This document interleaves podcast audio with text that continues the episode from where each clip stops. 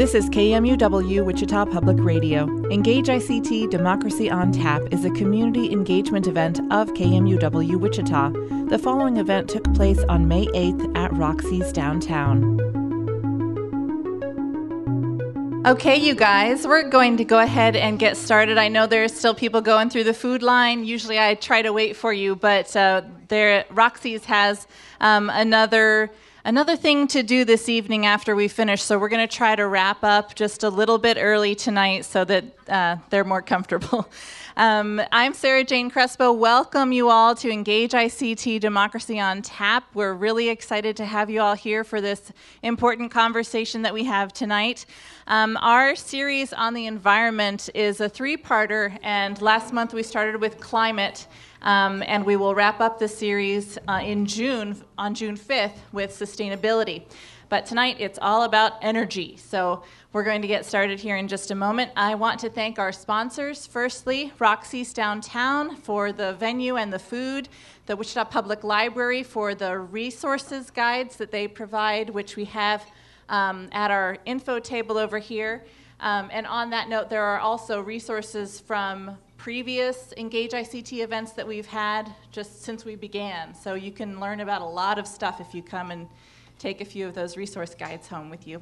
And you can also see Engage ICT videos on engageict.org. If you go to our website, you can uh, click on past events and see videos and photos and all kinds of stuff there. Um, let's, so let's have a round of applause and thanks to our sponsors.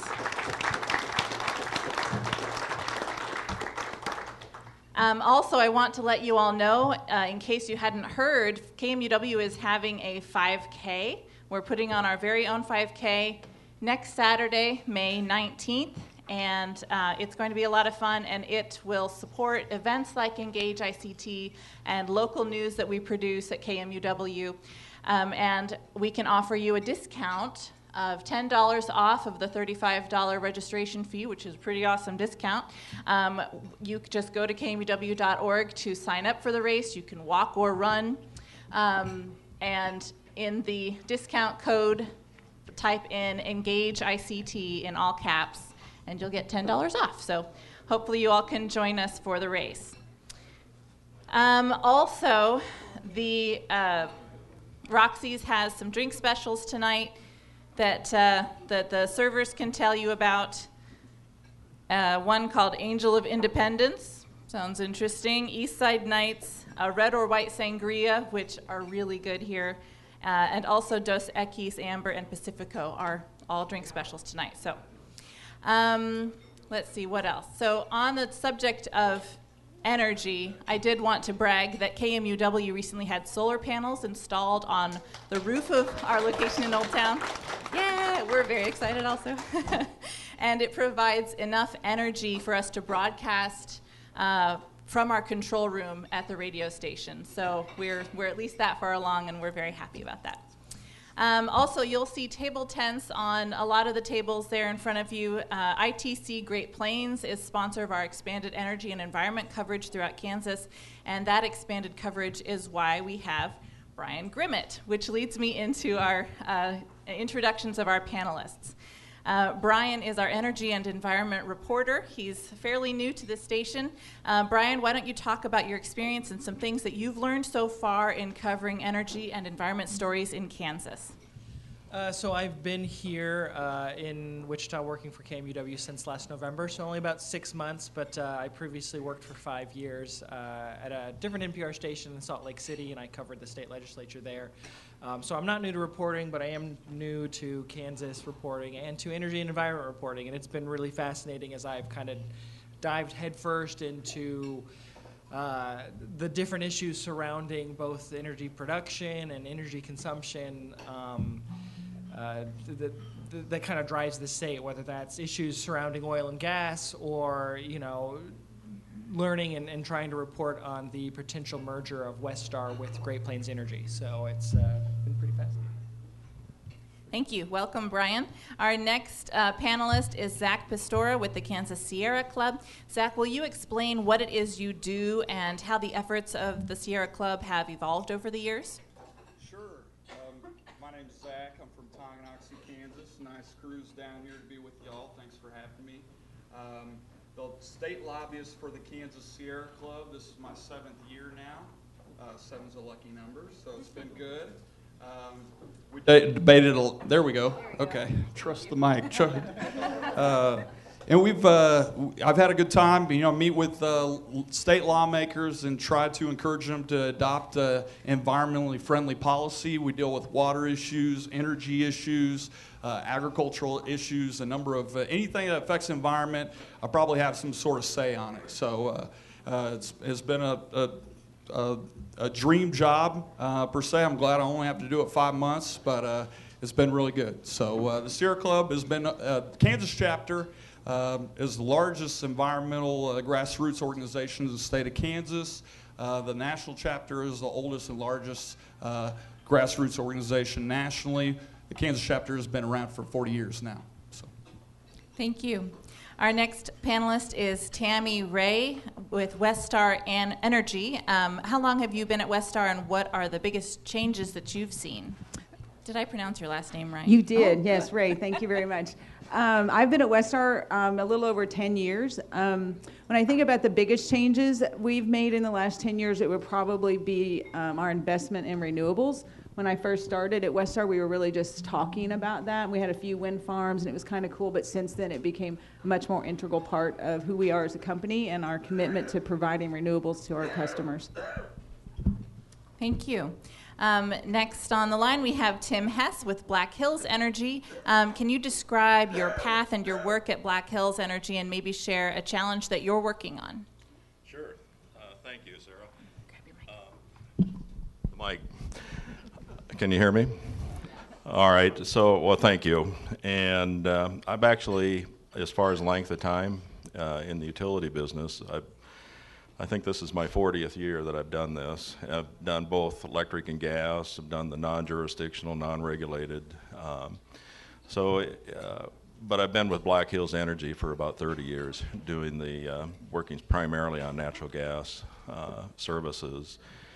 And it, as far as what I do, I, I uh, promote the use of natural gas for for uh, vehicles, for natural gas vehicles, and, and working with station developers to install CNG or compressed natural gas uh, dispensing and compression, and also work uh, with uh, a number of companies and, and with Black Hills uh, promoting the use of liquid natural gas for either peak shaving or as load growth opportunities too. So, um, it, as far as the second part of that question uh, was um, a challenge that you're working on? A challenge that I'm working on. Well, uh, actually, it's it's related more to the liquid natural gas side right now, where uh, it's really a new endeavor, and it's an endeavor that uh, on the growth side that utilities typically don't pursue, but it's using liquid natural gas to go out and, and promote uh, growth on the utility side. So, and the, as far as the customer is concerned, they really see no difference in being served uh, natural gas from from uh, from the liquid side versus the traditional side off of a pipeline.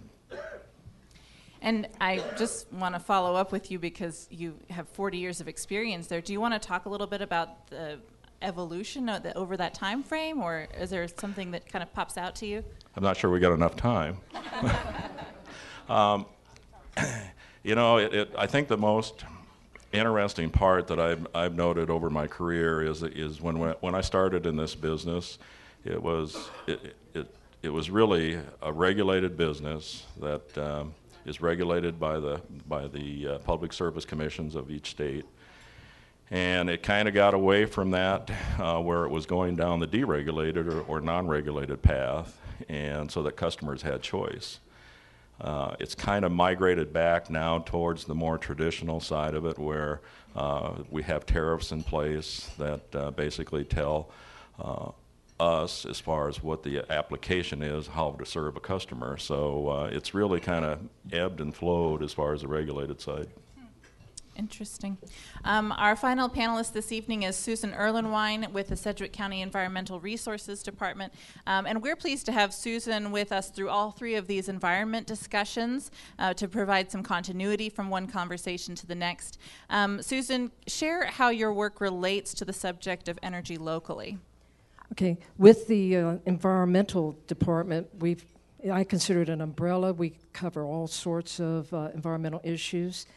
And I did work with the Intrust Bank Arena, not only demolishing the buildings and making sure that was done correctly as far as mercury switches in the building being taken out, recycling all the brick and metal that we could, but in the uh, arena itself, putting in LED lights, making sure we had as much energy efficiency as we could through the windows that were used and the insulation. Uh, we do that with other county buildings as well, as far as retrofitting what we can as finances allow us to, and also new buildings that are going in that are county owned. So we try to do the right thing. And the hardest thing about that is working with the politicians. Thanks, Susan. Let's have a round of applause to welcome our panel tonight. Now, as we get going, as questions occur to you, uh, write them down on one of our question slips that should be on all of the tables. If you don't see a question slip, kind of raise your hand. Alexis will come around uh, to collect them. Um, where are you, Alexis? Oh, Haley will do it? No. Sorry. We'll figure that out. Someone will come around to collect the questions, and um, we will. Um, we will get them answered here by our panel. So we'll go ahead and jump in here. And uh, Brian, I'd like to start with you. If you can kind of give us a rundown on different types of energy, what they're used for, and what they could be used for, um, just sort of give us uh, an overview of the landscape. Try to keep it pretty simple, mostly just because uh, if I go any deeper, I'll probably say something incorrect. So, um, but but but just kind of generally, when, when, we talk about energy, eh, you know, I think a lot of people, you know, the first thing they think of is you know oil, uh, natural gas. So you've got oil, eh, which we produce quite a bit of here in the state of Kansas. Um, that is used, to, you know, turn into motor fuel, that kind of thing. Uh, you get natural gas that's used for a number of different things, including heating homes, and um, as you were saying, more and more as uh, electricity generation as well. Uh, then we've got coal, which is it takes the largest share uh, of what we use to produce our electricity. Uh, I think it's about 36% in, in around that area of, of our electricity generation comes from coal. Uh, then you've got wind and solar. We, we start talking about the renewable energy sources. Uh, those have been growing, especially the, the, the, wind resources here in this state. Um, have, I've seen pretty tremendous growth in the in the past decade. Uh, solar is is a lot slower here in this state. Um, I'm not sure if that'll change in time in the near future, uh, but it's it's definitely some area where there could be uh, quite a bit of growth. Uh, then we do have the nuclear power plant um, here in Kansas as well, Wolf Creek. Um, I won't talk too much in depth about that, but there are some interesting interesting issues surrounding that facility and, and its lifespan and how long it'll last and how much we can afford to keep it open, that kind of thing. I'm sure you could talk much more about that than I could. Um, but that is an interesting, nuclear is, is an interesting part of the the question of of our electricity generation going forward um, because it is pretty clean. I mean, there are some definitely some issues there with disposing of the the waste, but um, it, it's really actually a pretty clean source of energy. And so, how that centers into our clean future, if you want to call it that, um, there are some big questions there. Uh, what are some of the other major energy sources. I mean, those are those are kind of the big ones: petroleum, natural gas, uh, the, the, coal generation for electricity, renewable energy sources. Those, those are kind of the when we're talking about energy. I think, uh, and then there are smaller ones. There's hydroelectricity. I mean, when we start talking about gen- electricity generation, there's hydro, um, which isn't very big in this state, but it is big nationally. It's it's a big producer. Uh, and then you've got biomass, that kind of stuff. Um, which I'm not sure. Do we have any biomass in this state? We don't. We don't. We don't. Okay, we have landfill gas. Okay. So that, that's a quick overview. Thank you. Susan, go ahead. Go ahead. We, we do have ICM that uses uh, biofuel to make ethanol. And so you have some of those uh, plants in the state, one right here in Sedgwick County. Um, and because of a few things that you've said, Brian, I want to go ahead and talk a little bit more about the nuclear power plant. So we'll, we'll go to you, Tammie. Um, Wolf Creek Generating Station near Burlington, Kansas, uh, almost half owned by Westar and the other half by Kansas City. And it looks like that merger is happening in the near future. Um, and of course, these two aren't competitors because they serve different regions as my understanding. But uh, how will this affect consumers, um, and how uh, renewable if how renewable is nuclear? Sure. So I'm not sure that in through the course of the merger, the nuclear plant and the ownership of it will have an impact on consumers. You know, from a from Westar perspective, we see nuclear as sort of our refrigerator running. It's that plant. It's that base load. It's going all the time. We it's that thing in the background that we're going to use um, as much as we can because when it co- comes to cost of generation, nuclear is the cheapest way we can generate power when it comes co- because there's not a fuel source, right? So in the world of energy, it's a very affordable way to generate, and um, as Brian alluded to, it's emission free. So um, you know, on any given day, and I looked, uh, it. I know it was last week. Wolf Creek's actually down at the moment for refueling, so we're not generating from Wolf. There's no nuclear power coming to your house today at all. But um, when Wolf Creek is running, along with wind like we had today, about 57% of the energy coming to a home for a Westar customer is emission free when you think about renewables and um, nuclear. So, from our perspective, I'm sure we'll continue to invest in um, Wolf Creek. It was in the last few years certified again for another 25 years, so I don't see it going away anytime soon. Again, it's going to be that thing in the background that's doing its job, it's doing it in, in a clean way, and will continue to operate as such. Zack, did you want to jump in? Yeah, I- the, uh, the- I think, you know, twenty percent of our electricity in Kansas comes from nuclear power. It's a big power plant. The only thing I would say about the nuclear is it is cheap once you get it, go- once you get it going. It's one of the most expensive to get going in the startup. Um, As uh, Wolf Creek ages, uh, you know, we just worry about the water supply uh, with John Red, John Redmond Reservoir, which we had silting in. We just dug some of it out, so we have a little bit more of a lifespan on that. But uh, environmentally, we think sometimes it's it's tough with that water supply element connected to nuclear to keep enough water for that nuclear plant to keep going. It's expensive to dredge, and so. Um, We'll see. I, I'm curious to see how nuclear goes in the United States because it could go to smaller nuclear plants uh, across the country instead of large, uh, more expensive types of nuclear plants. It could go micro nuclear facilities. Whether that gets past uh, the uh, energy folks and national security folks is a question. And just to expand, because there's always a lot of emotion around a nuc- around nuclear in whatever size. But clearly, we have the technology for small nuclear. We have what 27 nuclear subs floating around out in the ocean today that are powered completely with small scale nuclear. So will someone in the you know a microgrid situation or small scale will that become a part of our energy future? I don't know. We're speculating here, but it certainly, we know the technology's there. We're using it today in a different application. I just can't imagine it's going to be very long before someone makes the jump to take that same application out of the ocean and put it on dry land.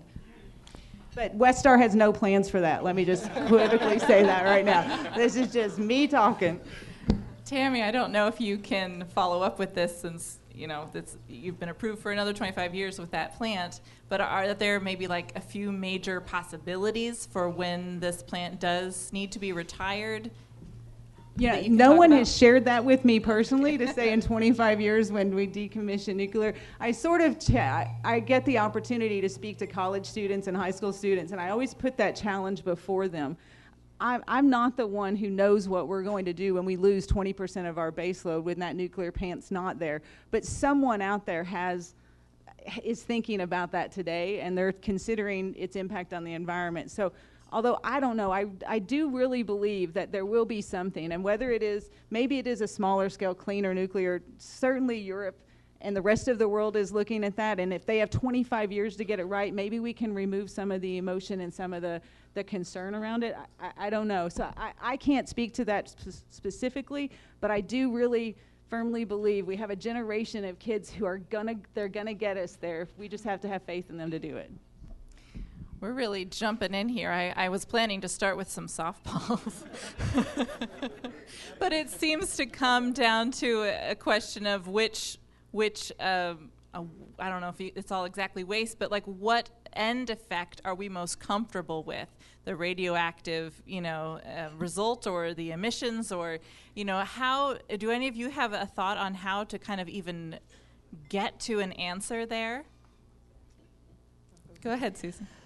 There are so many different types of energy sources. All of them have their pros and cons. And it's very hard to balance the pros and cons. You can look at wind turbines and wind energy, and uh, birds and bats are struck by the turbines as they're flying through and migrating. And bats do migrate. So you have those issues. If you have uh, solar or any of them, how do you store?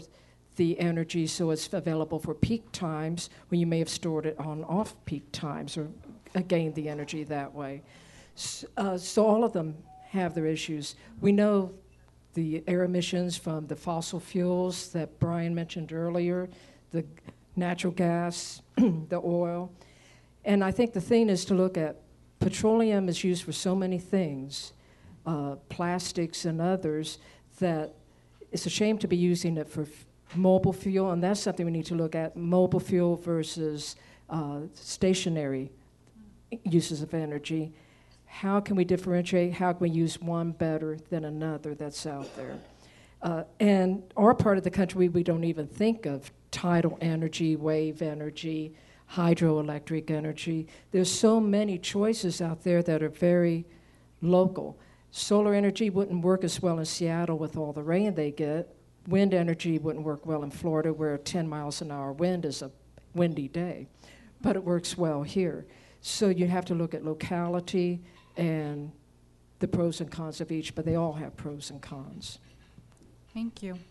Um, Tim, to some extent, natural gas is helping us reduce our use of coal. Uh, could the price of natural gas go up, though, with increased use, and what would happen if, if so? That's a great question. Uh, my experience is, has been uh, in, in looking at that over recent years where uh, EPA has had impact on, on the coal uh, product. And I should mention, uh, full disclosure, that Black Hills is also a coal company. We, we mine it and we burn it in, in our power plants. But uh, what we saw during the, the last, oh, probably dozen years or so is a number of coal-fired plants transferred their their energy from coal over to natural gas, or new plants were built that, that are burning natural gas. They, they do consume a tremendous amount of natural gas when they burn, but uh, what you would see today if you look at pricing as far as natural gas is we are either flat or slightly less than where we were. So it really hasn't had a major impact on the, on the market as far as natural gas as a commodity. Um, an audience question here. What is net energy metering? Does anyone, I don't know what this Uh, is. that I don't would know be who to me, ask. right? So, okay. Um, net energy metering refers to a relationship between a, a, a producer of solar and their relationship with the grid. So Kansas is a net metering state, so that's a Kansas law. A lot of people want to associate net metering with a utility decision. The utilities never make a decision to net meter. That's uh, that is a Kansas law that was um, put into effect um, in 2010, I believe, originally. So net energy, net metered energy is the excess generation a homeowner who's generating the portion of their own power through whatever resource you assume they're using 90% of the power they generate in their home, but there are moments in time when that energy comes back out on the grid. The credit that they get for that is, is the net metered energy. So in Kansas, we give them a one for one credit today. So for every excess, every unit of excess energy they send us, they essentially get one for free. So they're getting the retail value for excess energy. That isn't the same in all states, and many states are looking at valuing it differently. I mean, Austin, Texas, for example, values their net metered energy higher than traditional, but New York or, or Arizona may value it lower. So every state's different. For us, it's a one for one retail rate in Kansas. And not to take this in a completely different direction, but but that question, uh, it's a, I'm a reporter. It's what I do. but but as she brings up an important point, as as the discussion, and not just in Kansas, but across the United States, as the discussion of of what the, the I hate using this word because it just makes people's eyes gloss over, but it's called distributed generation. So people who who have solar panels or windmills at their house and, and produce their own electricity.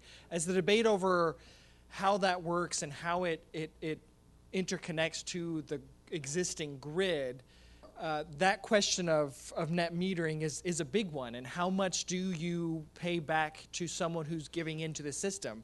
The, the one-to-one retail is, is there's, there's lots of debates, and I don't have the answer to this. Um, but, but there's lots of debates that saying, well, that might be too much of a value. That, it, that electricity that they're getting back isn't necessarily worth that retail price that you're paying, that seven cents a kilowatt hour that you're paying. And some people say it's worth more, and some people say it's worth a whole lot less. But that is a very contentious, yeah, uh, part of the debate. And, and figuring that out is going to be key to really making the system fair for all and, and fair for, for those who who do have solar panels and, and that their pricing structure is fair and also fair for the people who don't have solar and are still paying into that system that provides electricity for, for everybody. So I just want to kind of point out that, that that question of what is the value of someone's excess solar energy, that's a big deal and it's something that hasn't been figured out or decided yet. And just to add to that, California has now passed laws saying all new developments in the future have to have solar panels, whether they're on the roof or in the yard. And, uh, or do they have to have it, or they have to have them wired for it? I think it's the new construction, but at the same time, they're not valuing the solar that's coming back on the grid. Right, Right. They're right. just, they're putting solar on, which makes great sense in California because policy there supports that. That comes from their, their being, their policy is driving solar, but the cost of their electricity is. What I read said they would have to have it, they had a price range of twenty-five to thirty-five thousand dollars structure to add this. And uh, they said if you're adding on to the house substantially, you'd you have to had do to, it as, yeah. as well. They have great, again, great policy in that state because that is the, that is the mindset and the attitude there, right? They're very comfortable subsidizing solar. They're very comfortable paying um, what it takes to have that. They're very comfortable making uh, modifications to the grid. California, about every afternoon, runs into a zero power situation where they have more power coming on the grid than they can get rid of. So they actually go into negative pricing. So they're they're going to drive technology with that and utility scale batteries. And everyone's still trying to figure that out. No one's really got it right yet, but but California will will definitely drive that. And as we all say, where California goes, the rest of us will follow. It'll just be 30 years later, but we'll get there. I want to follow that with two things because what you had mentioned earlier is the emotions that people feel when they, you know, uh, are addressing these different energy uh, options, um, and how, like, what is in your mind the difference? And this is a question for everyone: the difference between California and Kansas emotionally, and what, um, you know, beyond that, um, how can we, you know, well, what are the what are the ways to get to another place if we choose to go there? Yeah, this is maybe Zack. good wants to take lobbying question, maybe. Uh, y- you know, uh, I think one thing that we haven't talked about that I think that works for our state, uh, we're conservative state, energy conservation. Saving electricity at your household or your business so you don't have to use more electricity. Um, same could be said for heat. Uh, so in, in those ways, um, I think Kansans are smart people. Start use uh, energy um, smarter.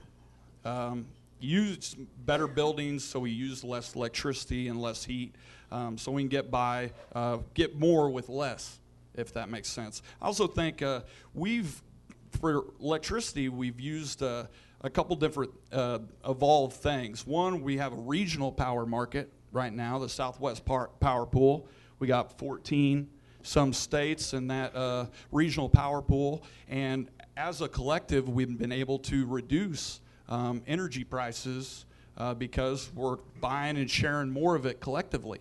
I think another thing is we're starting to use more uh, energy locally in Kansas too, which is exciting. You know, we said uh, coal's around 30 some 36 percent of our use. That's all coming from Wyoming, for the most part. Uh, ship it by rail into Kansas, and I think uh, we have enough wind. Uh, we're one of the sunniest states. Not too many people know that we're just as sunny as Florida. Um, we can use solar, and then the, the, the kind of the game changer would be energy storage. If we can use uh, some of those energy storage techniques, it's right on the horizon. I think we can keep some of that energy in a battery, in a reserve to use it for later. So, kind of a mix of that regional and that local evolution of energy, I think will help. So. Tim, maybe you can kick this one off, and I don't know if Tammie, if you want to add on to it, but I mean, since you guys use coal as well as natural gas, um, is the concept of diversifying something that is considered that you know maybe we'll also get into a little bit of wind and solar, or how are those conversations that are happening? Absolutely. Uh, Black Hills, in addition to natural gas utility and, and generating power using coal and natural gas, we also have wind farms that we pull power from in uh, Wyoming and I believe Colorado. And uh, we also have a small portion further west. I believe we're pulling uh, hydro uh, from the western states. And uh, seems like we've got a solar farm somewhere, but I, I just can't say that with a lot of certainty. But uh, we are very open to uh, other resources as far as utilizing or, or sources that could generate power in different ways. I'll just speak to that briefly. I mean, one of the beauties of Westar, one of the things that separates us as a utility from a lot of our peers around the country is our diversity. I mean, our diverse generation mix includes almost, almost all of it except hydro. I mean, we have the coal and the natural gas and the wind and the nuclear and landfill gas. We have a very diverse power generation mix, which allows us to, to operate whatever's cheapest that day, right? You can, you can make that decision based on what the market is. So that gives us a, um, a little bit of an advantage, I believe. Um, I also just want to touch a little bit um, on you. You mentioned um, the emotion around things. One of the one of the things that sets Kansas apart from say California is our capacity. We have much. We have the ability to generate much more energy than we have consumers consuming. So anytime we go ask for an energy efficiency rebate, it's a great example. Anytime we go ask to do something like that, the cost we, we can never get approval because states that encourage energy efficiency usually do that in lieu of building generation. So we asked to do energy efficiency measures, and the question is, why do you need to use energy efficiency measures? You're considered capacity rich. So every utility, every state, every situation is so very different. And in Kansas, that's the position we happen to find ourselves in today. Ten years ago, that was very different. We were seeing energy rise, and we were thinking, how are we going to meet demand in 10 years? Then we went into a recession, and it fell off. So I just know that it, it's we are very diverse. We have a very diverse mix of generation, and that diverse mix gives us a lot of capacity, which sometimes proves to be a detriment when we try to get other things uh, passed that we feel like will help customers. Can I add one more comment as far as uh, Tammie uh, touched on renewables, and, and, and that is another source of, uh, of methane. And um, just within the last couple of weeks, Black Hills has announced that uh, we're partnering with some partners in Dubuque, Iowa, where we're pulling the, they're actually pulling the methane off of the wastewater system, cleaning it up, and uh, injecting that into our, into our distribution system. And this is a model that, that we are going to see a lot of uh, in the near future because it just makes so much sense. Um, can any of you describe issues facing energy storage? How do storage capabilities for utility companies differ from personal storage capabilities? Yeah, I know a little bit about it, so don't hold me to it. Uh, if someone wants to chime in here, that'd be great. Um, there's a lot of different ways we can do energy storage. We can do a pressurized air system with compressed air energy storage. We got batteries. Probably m- many of you have heard of uh, some of the at-home batteries, the Tesla batteries, where you drive in, you can you can charge your car, uh, and it's it's charged by the the power from your house from solar that's stored in a battery right there in your garage or your house. So um, that's an idea. There's flywheels. There's a number of different ways that we can, you know, essentially make energy at the time and be able to store it. Um, I've even heard of gravitational, where you take something, yeah, take something up a hill, you know, while you got the power, and then bring it back down the hill uh, when you don't. So um, th- those are some of the things. I'm, I'm curious. I would assume the utilities would be uh, one of the big uh, drivers and innovators uh, in some of those energy storage as they develop, as they become And that, cost that's what I would say. One of the struggles that utilities have is integrating it into their grid management system, figuring out the, the right software and technology that allows us to dispatch that saved power at the right moment, at the right time, right? Because every utility, we all work differently. We all use different tools. We all have different software. So as we work um, with other utilities who are doing that, and again, there's not a whole lot of them out there. When I ask what are the struggles you face, that was one of their big hurdles initially was figuring out how to integrate that in and manage it correctly. With regards to home batteries, again, remember back to that net metering. As long as Kansas is a net metering state, as long as any state's a net metering state, home batteries never make sense, right? If the utility is going to give you retail value for excess generation, it would never pay you to store it. Why would you spend? So I keep thinking there'll be a day when we're going to have a battery lobbyist at the legislature trying to get rid of net metering because their technology is not going to have the opportunity to grow and become all that it can be and become affordable as long as the utility is giving you that sort of um, um, compensation for your power. And and uh, just like that, that like many of the problems that face utility companies, especially electric utility companies, a lot of it is regulatory. Um, FERC, which is the federal regulatory body, just uh, came out with a rule that kind of addresses this storage issue, allowing storage operators to be treated the same in the marketplace. Um, so that's kind of how, in a lot of places, the, the, the our energies are big marketplaces these days, and there wasn't really a good way for people to make revenue off of. Not, not that it was impossible, but there were challenges there, and this rule helps clarify that. So, you know, technology, like you said, how do we how do we get it to work? How do we integrate it? What what do we use, whether it's batteries or flywheels or whatever? That's a challenge, but there's also these regulatory issues: is how do we recoup our costs? Um, And I will say, we will have a one megawatt um, storage within the next year. We're doing a small scale one megawatt battery on a circuit that we have some voltage issues. So we can, we can justify the cost because we were going to have to correct the voltage issues anyway. We usually use capacitors and that sort of thing, um, regulators to change that. In this case, we've got permission from the Kansas Corporation Commission to fund a small one megawatt battery. So we do have an RFP out to try to dip our toe in the water, but figure out how this, how is this going to work for us? How can we use this to help us meet grid needs that we have currently today to fix a, a current problem? Very interesting. Um, the Sorry flip- if that's way wonky. We can just, I, I will go straight for the weeds every time you ask me a question. I That's apologize. okay. We like weeds around here. Um, what are the ways energy is wasted? What are some of the like big things that that occur? Yeah, go for it, Susan. Trash. Oh, We, we really need to recycle what we can, reuse, and instead of throwing trash in landfills and burying it and entombing it, what we need to do is burn it for energy. They've got clean scrubbers that can get the material out, but you still, even when you burn trash, just like burning wood in a fireplace, you have ash left over. It needs to be tested to make sure it's not hazardous, but it's a small amount left compared to what you were burying. So you still need a landfill somewhere, but it would take forever to build up, fill up that landfill if you had an incinerator. I've read about this form of energy. What it, what is it called? I can't remember. Waste Is to it energy. Waste energy. Oh, well, that's simpler than I remembered. Any other thoughts on that question? Uh, I thought what Brent, Tim brought up was pretty interesting, the capturing the methane.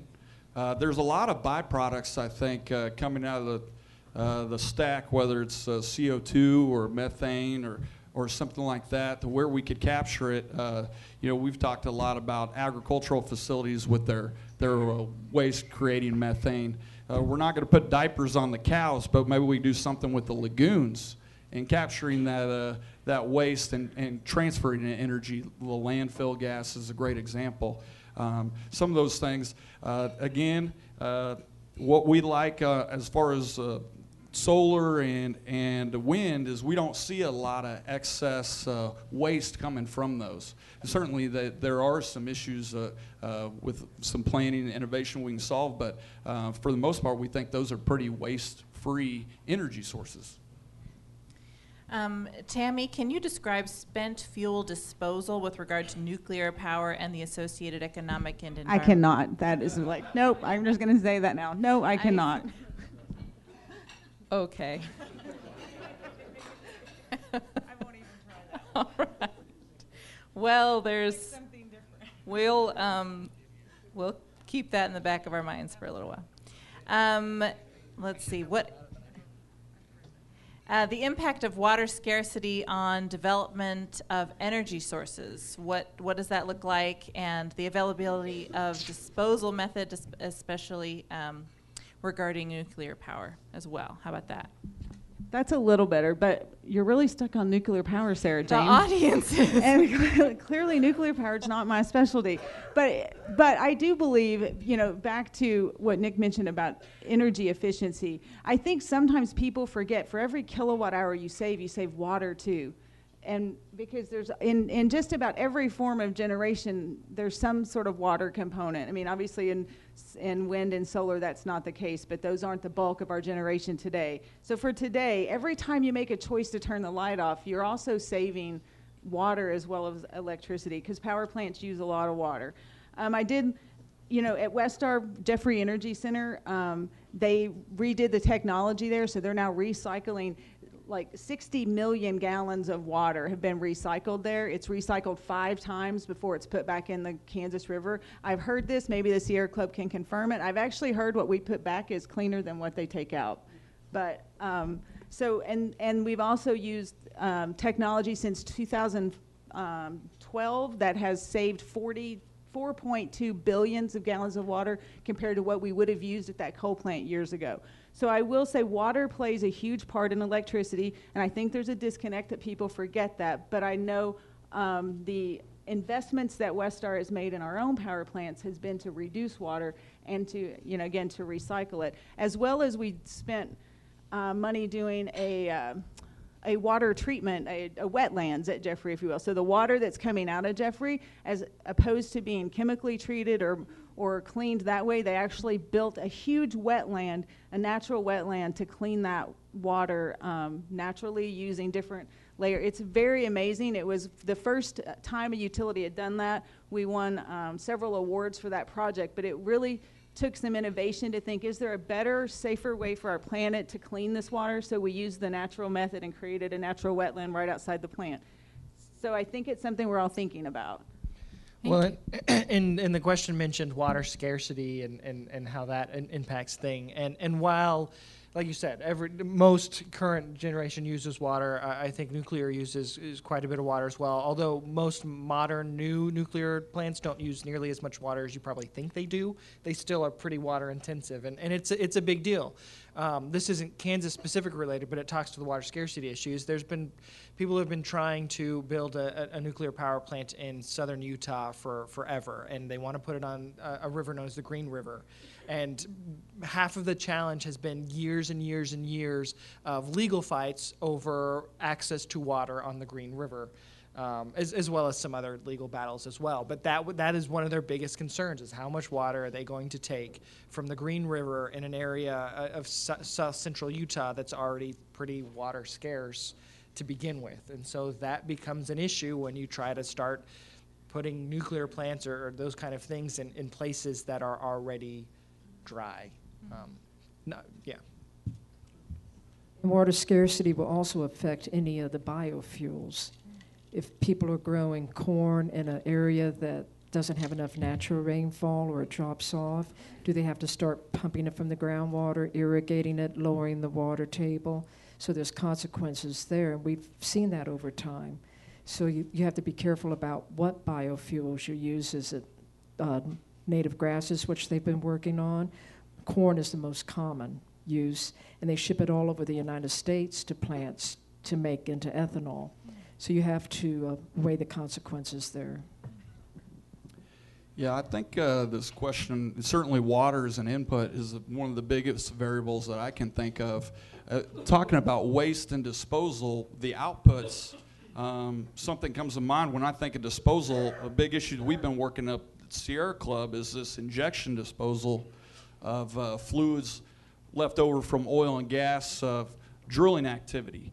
Um, and probably many of you have felt the earthquakes around this area some of you, okay? I have not felt the earthquake yet. I'm waiting for one of the days, but uh, that is something that you know I think we should enter in the conversation here. Is um, when we evaluate the uh, pros and cons of energy, uh, this this kind of recent phenomenon of man-made earthquakes from the injection disposal of some of the the byproduct wastewater uh, coming up from getting the oil and gas from down below the ground is is pretty significant. And that you know, it's pretty amazing that Oklahoma and Kansas are having uh, as many earthquakes as, as California, uh, which is, is never would have thought that would have happened. Yeah. You know. At, at this point, I'd be remiss in, in saying, in, in not saying, uh, I did a story on this, and you can go to kmuw.org and, and find it. I did a whole story about the, uh, the earthquakes and what they're doing down in, in, in Harper County. So, anyways, use, And earthquakes is one of the issues, but the other is, as Tammie mentioned, when you have water that you're recycling and putting back into the system, you're taking surface water out of the system. It won't be available anymore for evaporation into the atmosphere. You're injecting it 6,000 feet or deeper into the earth, and so you're taking it away from that natural recycling. Um, Zack, this is one for you. Uh, what do you think motivates politicians to discuss and create legislation around sustainability issues? Sure. Uh, well, I think the, the comment was uh, mentioned. The toughest part about that is the politicians. You know, uh, I think that's my lobbyist joke. Uh, but, um, you know, I, really, I think of what big motivator is going green is getting the green money. And uh, I didn't include that in what I thought the energy picture might be, but it's going to be what can create jobs for Kansans, what can create a, uh, create an economic industry um, here. And uh, you know, it's it's been amazing in such a short amount of time uh, how much wind is taken off across our state. Um, that's a cash crop for Western Kansas farmers. Um, where you know the, the agricultural sector might not be as good, but that's something that can really help those communities uh, in wind. I always bring this up with the lawmakers that you know Kansas is named after the Kansas Indians, right? People of the South Wind, right? So we can incorporate some wind, uh, a little more wind. Um, uh, across the state, but the other industry that I think will create a lot of jobs, um, you know, of course, uh, we got a Siemens plant in Hutchinson, makes those wind turbine parts and all that, but we could also do the same for solar. Uh, we have a lot of manufacturing expertise in Kansas, uh, Wichita. Uh, we got Kansas City. Well, thanks. Yeah, and clap for those people, you know, making those parts and creating the industry there because. And now we're getting some more companies coming into Kansas, but it, when it comes to solar, we're a long ways off. Uh, I was talking with a solar company uh, before I came down there. Cromwell Solar, my neck of the woods, close to Lawrence, uh, they just added 25 new jobs almost overnight because they got a new project at Fort Riley, right? So right now we only have 20 megawatts of electricity from solar in Kansas, but that that project just alone is going to add 10.5. And then you have Sunflower uh, Electricity out in western Kansas. They're going to add a 20 megawatt uh, solar farm, which, I mean, that'll really boost us up. So that's a lot of construction jobs going on. Uh, and very, very exciting for the state of Kansas. Like I said, we we should really be capitalizing on solar power uh, in our state. We're one of the sunniest states. Uh, we should do more there and, and be good jobs for Kansas. Did you want to jump in? Okay. Um, uh, this is a question for anyone. I don't know who would want to answer this, but if, uh, well, not in that, it's, it's a good question. okay. if electric cars become widely used, ha- used, how do you think this will affect the energy landscape? Anyone want to? Do you want to talk natural gas cars versus electric? Um, I mean, certainly we, as an electric company, we want to do all that we can to promote the use of electric vehicles, right? That's another um, something out there using our product. But we also understand it could, it has the potential to create challenges for us as well. So, um, you know, what's it, how's it going to change the energy landscape? Just charging stations alone are going to change the energy landscape because someone doesn't want to pull into an electric to a charge and spend two hours charging. They want a DC fast charger. So that means a really quick pull on the grid, right? You have to think about being able to charge a car from zero to full in let's say 20 to 40 minutes. So we have to plan, we have to make sure we have the generation there to meet that. So the energy landscape is going to change just with the installation of, of charging stations. And then we have to figure out how do we make sure customers with those cars don't charge at 5 and 6 o'clock when they get home. So how can we create an EV rate structure that um, in, incentivizes them to charge their car from, let's say, you know, 9 at night till 2 in the morning as opposed to four to seven, which is our peak time. So it's going to create a lot of conversation. It's certainly um, something we would love to see more of in Kansas and, and are working hard to, to sort of make that happen, but it will create challenges as well that I, I feel like that we're all trying to address. We don't want to get behind the, the, the curve here. We'd much rather get in front of it. Great point, Tammie. Um, you know, from a Black Hills perspective, we feel that, you know, to support the transportation industry, it's, it's really going to take all the energies that we have and the resources that we have in this country. I think, for the most part, as Americans, we're tired of importing oil from, from countries that really don't like us very well. And if we can use natural gas, if we can use propane, if we can use electric, uh, solar, whatever it is out there to run our, our, our street, or, you know, our transportation up and down the streets, more power to the United States. So uh, we feel, you know, natural gas certainly has a benefit. Electric vehicles have a benefit. I, if you're driving back and forth to work every day and you're within that 40 mile uh, range, you know, you're, you're basically driving for pennies uh, uh, as far as the cost of energy. From a natural gas standpoint, uh, we can do it with the light duty vehicles uh, very easily. Uh, it's readily, it, technology that's readily available. Uh, really, you're using the internal combustion engine, and uh, uh, natural gas is the cleanest burning fossil fuel. And so it does, it does good things for the environment. But where it really hits home is when you start looking at uh, the tractors and trailers that are moving up and down the interstate and putting on hundreds of thousands of miles a year and consuming uh, millions of gallons of uh, diesel fuel.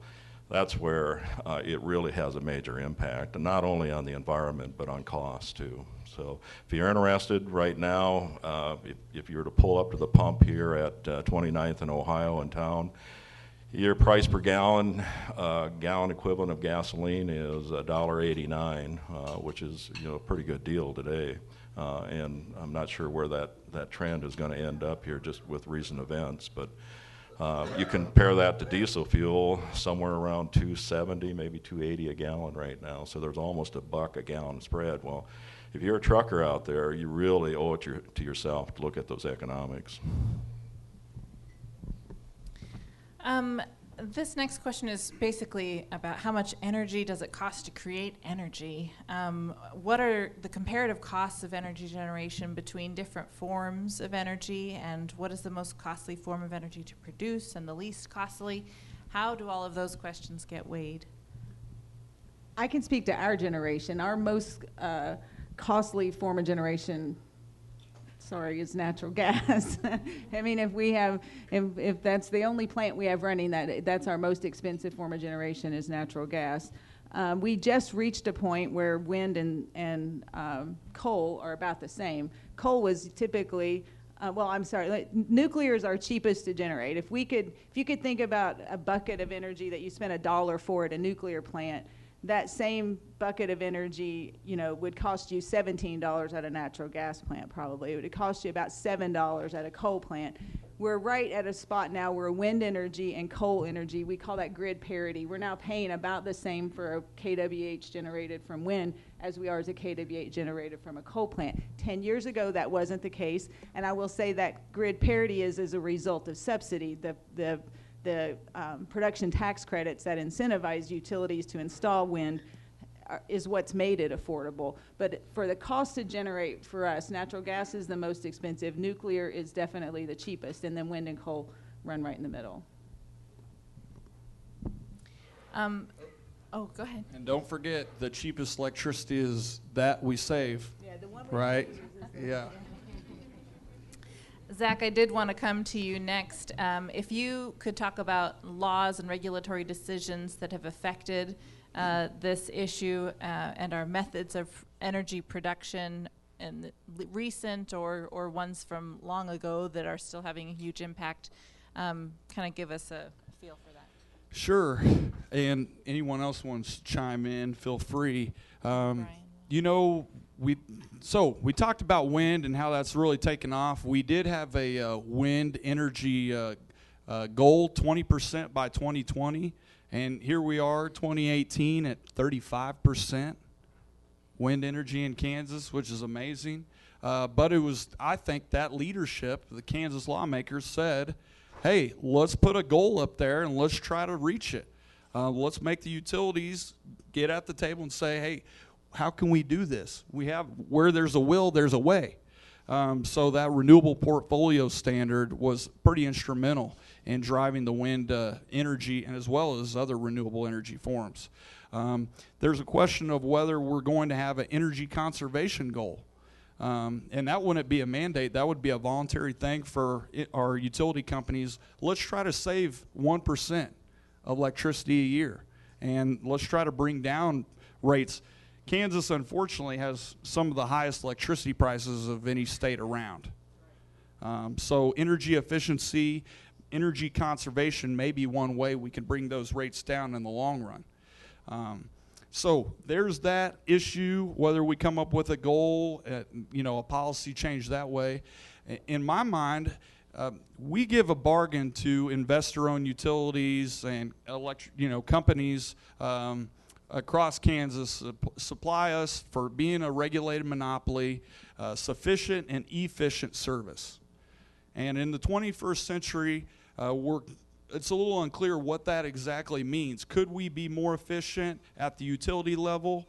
Could Kansans be more efficient at the consumer level? So that's something we're, we're kind of hashing out at the, at the State House too. Um, those are a few things that comes to mind along with the net metering.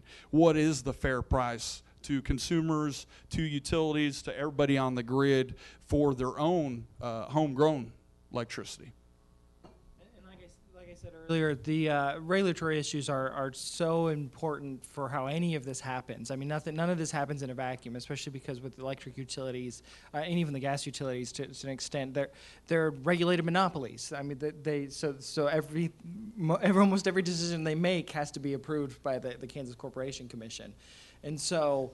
Uh, you know, as you were mentioning, that some of the issues with, with the solar are there are some huge implications um, based on some regulatory decisions. The decisions a few years ago to allow uh, Westar to um, consider distributed generators, so people with solar, as a separate class. Um, they're, have a rate case before Kansas Corporation Commission right now. Um, since they got the approval to do that, now they're finally asking, okay, now here's our plan. We want to create a separate class. And what that means is that they'll pay different rates than people who don't have um, just regular users. So, so that's a big debate, and it's not just a debate that Kansas has had or is having. It's a debate that's happening in states all over the United States. Um, you know, and, and, and so those kind of regulatory problems, not problems, it's the wrong way to put it, but those regulatory issues are are are paramount to deciding kind of where the future um, goes because it's not as simple as just looking at economic theory and well what's the best way to, to change people's behaviors that sounds good but it, politics matter and, and it plays a role in all these decisions. If I may, Sarah Jane, appreciate it. Uh, one, one kind of the elephant in the energy room, in my opinion, energy policy, and I'd be curious to hear what Susan has to say about that or Tim, um, is climate change. At, at what point are we going to have a, a federal or state policy that deals with the, the emissions and how that affects weather patterns and extreme uh, climate situations? I mean, we just got done with one of the coldest Aprils we've ever had, and it feels like May might be one of the warmest we've had in a long time. Uh, so whether that we put a price on uh, carbon going up in the air, I think may may change things uh, as far as uh, energy. Well, you're correct. Uh, we talked about climate change here a month ago. And the emissions, especially when you look at coal and where we get our coal from, it's sedimentary bituminous coal, has a lot of sulfur in it, arsenic, mercury. Uh, of course, you have scrubbers in the power plants to help remove that, but you still have air emissions. And so, with the energy production, will it affect the local climate or since air doesn't stay in political boundaries, what's in one state blows into another state. And it does affect everything. Whether I see anything in, for Kansas in the near future, no, not at all. Well, and, and the other thing that I would add is, is it, it certainly is a, an issue for Kansas, for the United States, but it's really a global issue. And until the, the world and, and the countries on it uh, really start taking it serious, seriously as well, it, it, it's going to continue to plague um, the, our country as well as Kansas. Well, and, and I just like I just like to point out too, yeah, that it's really from a certain perspective, it's fun and easy to pick on coal plants and, and some of these other energy producing, uh, especially for CO2 emissions. And, and while that is an issue, the biggest issue is transportation. Driving your car every day is what is putting in 10 times as amount CO2 into the air than, than coal plants. Um, so, you know, what are we willing to do to help impact the, the, the effects of climate change ourselves? You know, I mean, that, that's a question that needs to be asked as well. Not to say that, that there shouldn't be criticism and, and regulations put one way or the other. That's not my call. But, but we do need to look at the facts, and what they are is that transportation emissions are way bigger than, than coal plants. Um, Tim, oh, go ahead. Well, I was just going to add, that's, that's where natural gas vehicles certainly can, going to help out. And I think that times come where you know we're becoming more health conscious. I think in the United States, and I think there'll be a time where we don't have the diesel emitting school buses, you know, idling in the school, you know, parking lot, you know, with little kids uh, waiting for the bus to show up. I think yeah, it's between electric buses and compressed natural gas. Hopefully, we can create a, a healthier society as well. Some, Some communities actually have idling laws that you can, they've stopped the drive-throughs on banks, they've stopped the uh, drive-throughs on restaurants or quick food places. Yeah, and what, and school buses here actually have a limit on how long they can idle, depending on the temperature outside. So USD 259 school buses have made that change already, but more needs to be done. And I know there's several truck stops that have gone to no idling where they're providing electric uh, plug-ins to trucks so they can plug in as opposed to idle to keep those trucks running all night. Um, Tim, uh, on the subject of fossil fuels, and they often get lumped together like that, fossil fuels. Uh, and it seems like people keep saying, you know, fossil fuels are going to run out, and then we keep finding more. Um, I want you to kind of kick this one off on how should we proceed, not knowing how much more there is. Is there a philosophy there that you guys are following? Well, uh, certainly, you know, whether it's natural gas or any energy, we, we want to use it wisely.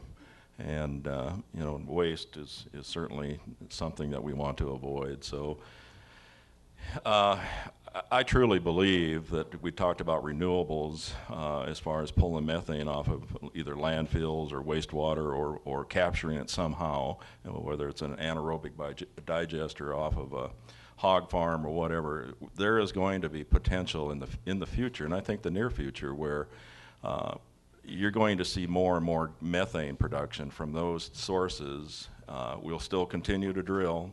Um, and you know, we'll still look at uh, fracking and horizontal drilling to, to uh, uh, make the most efficiency, most efficient well that, that is available as far as technology. It's, it's, you know, we are, as a country, we're blessed with, with natural gas. I mean, we, we produce more gas today, and we're exporting it as, as we speak here. Uh, so, um, I, I think we're in good shape to come. What, what the transition will be, I think is probably anybody's guess. Um, I want to try to rocket through several more audience questions. There have been a lot of great questions from the audience this evening. Um, how does, and Tim, take this one if you would as well. How does fossil fuel, u- how is it used in other industrial products such as agriculture, ag- agricultural fertilizer? Uh, right. So natural gas is a is a, is a feedstock for uh, anhydrous uh, as far as producing fertilizer, and there is a lot of anhydrous ammonia that is uh, is used for agricultural purposes as a fertilizer. Uh, that's probably the biggest user or consumer how, feedstock that I'm aware of. Um, uh, I'm trying to, I'm, I'm struggling. Other than that, as far as that, that being on the consumption side, on the production side, again, you know, you have the renewables that I mentioned earlier that more and more ranchers, hog farmers, turkey and chicken producers are all looking at uh, anaerobic digesters on site to produce methane and, and consume it. Um, Tammie, can you answer this one? How vulnerable is the grid to hacking or other intentional interference? So, I mean, that's certainly a question all utilities are are uh, looking at cybersecurity, right? Uh, many of you may have heard what three years ago the Ukraine. It's in recent history the Ukraine their grid was hacked into by the Russians that completely shut down their grid. So, how do we prepare? How do we protect that? Every utility is um, working together to make sure that that um, you know, for example, computers in our power plants don't even have a USB port in them because one of the ways they know viruses comes in is you bring in a USB to show your vacation photos or whatever. So um, if we invite a presenter to come to our building, we have a special machine that scans any USB that they're going to use. So cybersecurity is a huge investment that we've made as a utility to protect the grid. That's what we see being one of our uh, the greatest threats we have, and so um, we've invested money in the technology, and again worked with other utilities to make sure across the spectrum that we feel protected. You know, is it infallible? Uh, you know, I'm sure it changes every day because every time you think you've got it right, there's somebody a little smarter, a little braver. And I will say we're we're tested all the time with phishing emails. So if, if you send me an email and I don't respond, it's because I'm scared to death it's phishing because we've all been, so our IT sends us out very randomly and we have to report it as phishing. And if we don't, we get in trouble and we have to go to a half day session on cybersecurity. I'm just saying, not saying how I know that, but I'm just saying. so I can tell you within Westar, cybersecurity is taken. In fact, our uh, Mark Ruelle recently said that in the things that keep him awake at night, that was one of the top five, and, and making sure our grid was protected and that we were doing all that we can um, to see to it that that didn't happen. Uh, two questions that I would like to kind of pair together here um, different, from different audience members. Uh, one, could the city generate its own power by capturing methane from the landfill? And two, is it possible for Kansas to become 100% renewable? And what barriers are there currently to achieving that goal? So, citywide, statewide. Anyone want to take that, Susan? Well, I'll say the old Brooks landfill up north at K96, basically in West Street, they uh, have sold methane off of that in the past over to uh, area uh, for a company there. Then that company closed down, but they're looking at selling that again. So they have sold it in the past. And methane from the landfills is the uh, organic material decomposing over time. So you'll see a peak and then a drop off. They don't produce it forever. And, you know, we use, um, we use landfill gas from Waste Management in Topeka. We buy power off of that, um, landfill. Provides, I think, about eight hundred homes in the area. The question, how green can you go? Well, really, how much are you willing to spend to get there? I mean, you know, you mentioned the, you know, an RPS standard. Back years ago, when we were required to invest in wind, we were required to invest in wind even though it didn't make economic sense for our customers. That was 10 years ago. So how, how, everybody wants to be green, but what are you willing to pay for it? I mean, that's the big question, right? So sure, can the whole, can we as Kansas be green? What are the barriers? Money, legislative policy, and technology. You know, we've got to get battery storage right. And then our own personal habits. How far are we willing to go as people to change our own habits to ensure that we have the power there when we need it? So, um, I, I, I think sometimes, and I, people associate renewable energy with cheaper, and it is not. So you can eliminate coal if that's what if that's what the uh, the policy was today to eliminate it. You can eliminate it, but those you're going to see rates go up. You, you're just going to see rates go up. So how much are you willing to spend to to get there is is the real question. Yeah, I think uh, part of it is investment, and when we make those investments, that's a good point, Tammie. Um, you know, we our uh, power plants are aging a little bit. Um, the point where we're going to have to start figuring out what are going to be our next sources. Um, you know, wind uh, is is one of the cheapest new generations of, of electricity, and I think it's only going to get cheaper uh, as we get more opportunity for it. The parts become less, and some of those things. Uh, I think the same will happen with solar, and and then the game changer, energy storage, make those really uh, cost competitive. Um, and that's just an electricity side. We haven't even talked about the heating and cooling side.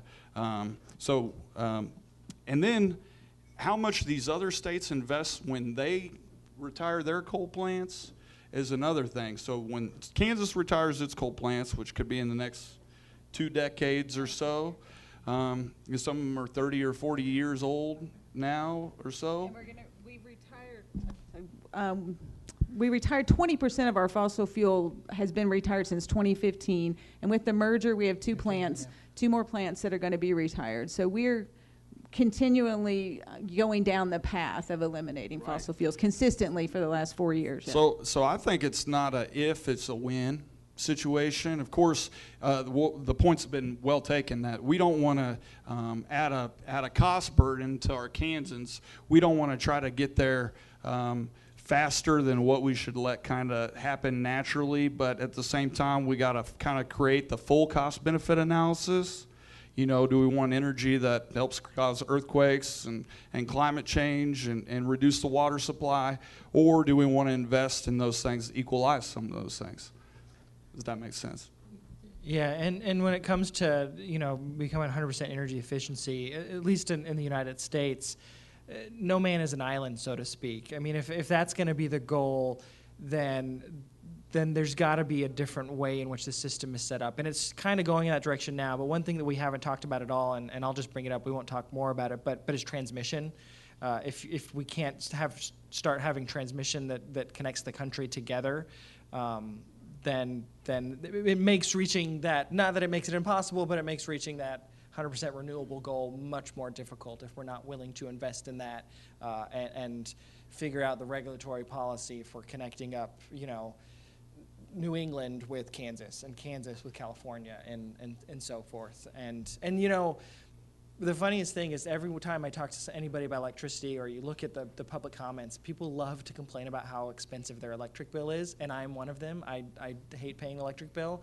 But when you really think about it, we pay very little for the ability to turn on our light switch at home and it comes on, and we don't ever have to think about it. I mean, the electricity here is extremely reliable compared to you know lots of other places, and and yes, it's expensive, and we, and and and you better believe that I'm going to be covering every single rate case that Westar ever does. And if you haven't followed Brian on Twitter, you need to add him on Twitter today before you leave because his Twitter feed is always very informative. Yeah, I'm always tweeting about random energy stuff. So, so that's important. Not to say that we shouldn't try to keep those utility rates in, in Kansas comparable to our neighbors, but just at the 10,000 foot level, our electricity is pretty cheap.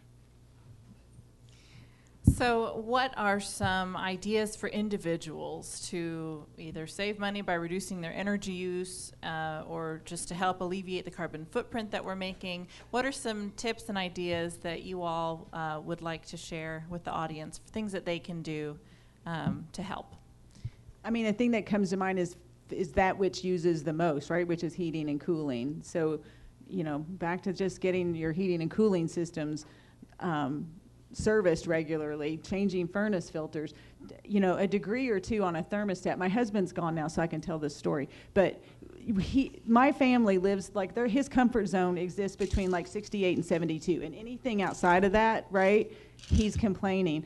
So one year it was um, the air, we had the air conditioner on. So every day I kept putting the air conditioner up one degree because two degrees I, I, saves about $8 a month on your electric bill. So every day I went one degree because you really just acclimate to it. And I swear to God, I got to 76 degrees and that man never noticed it until one day. But I'm like, so see, it's not what we think is our comfort zone. Maybe we need to challenge that a little bit and maybe we do it incrementally, but you know, if the biggest energy consumer in your home is heating and cooling, then that's obviously where you need to look first. I would always say if you have money to spend, the biggest bang for your buck is attic insulation.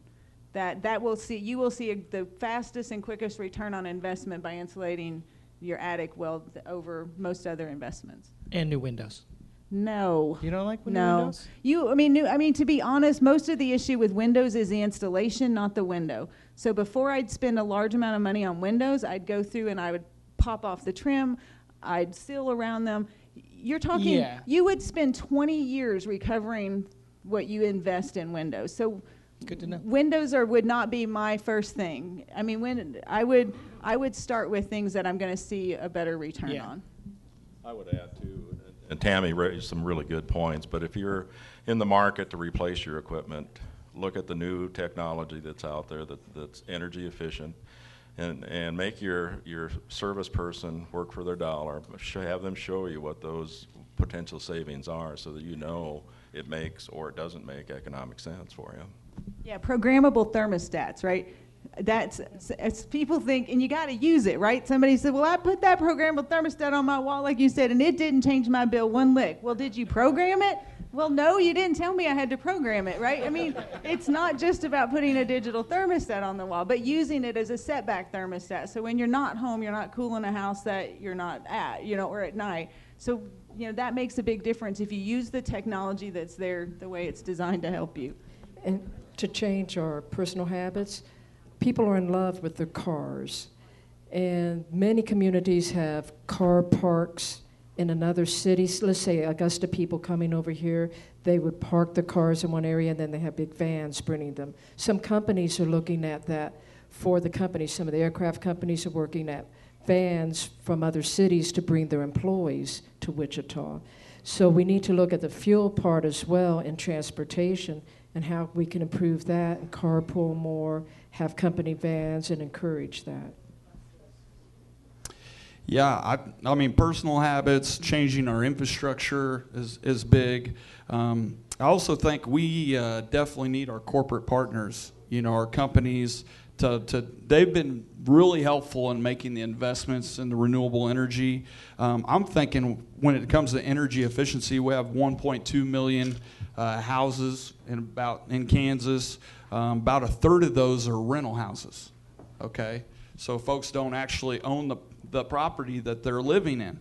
Um, that's in Westar, between Westar and Kansas Gas, I think about having 300 some thousand customers um, together.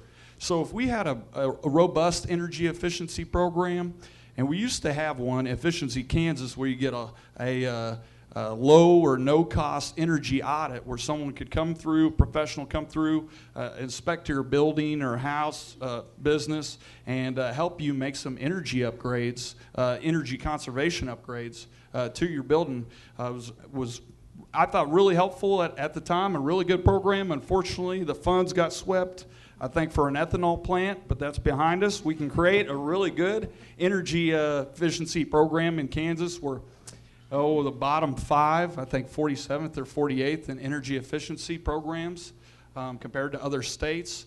Uh, so we can do a better job at some of those things, but it'll, it'll take some help uh, from our utility uh, friends uh, to really lead the way with some of those programs. Well, I just have to say, we continue to try. I mean, that is a, we've tried, we've tried, KCP&L's tried. We simply cannot get KCC approval for an, ener- for energy efficiency measures in Kansas. And, and the same here as a, as a gas utility.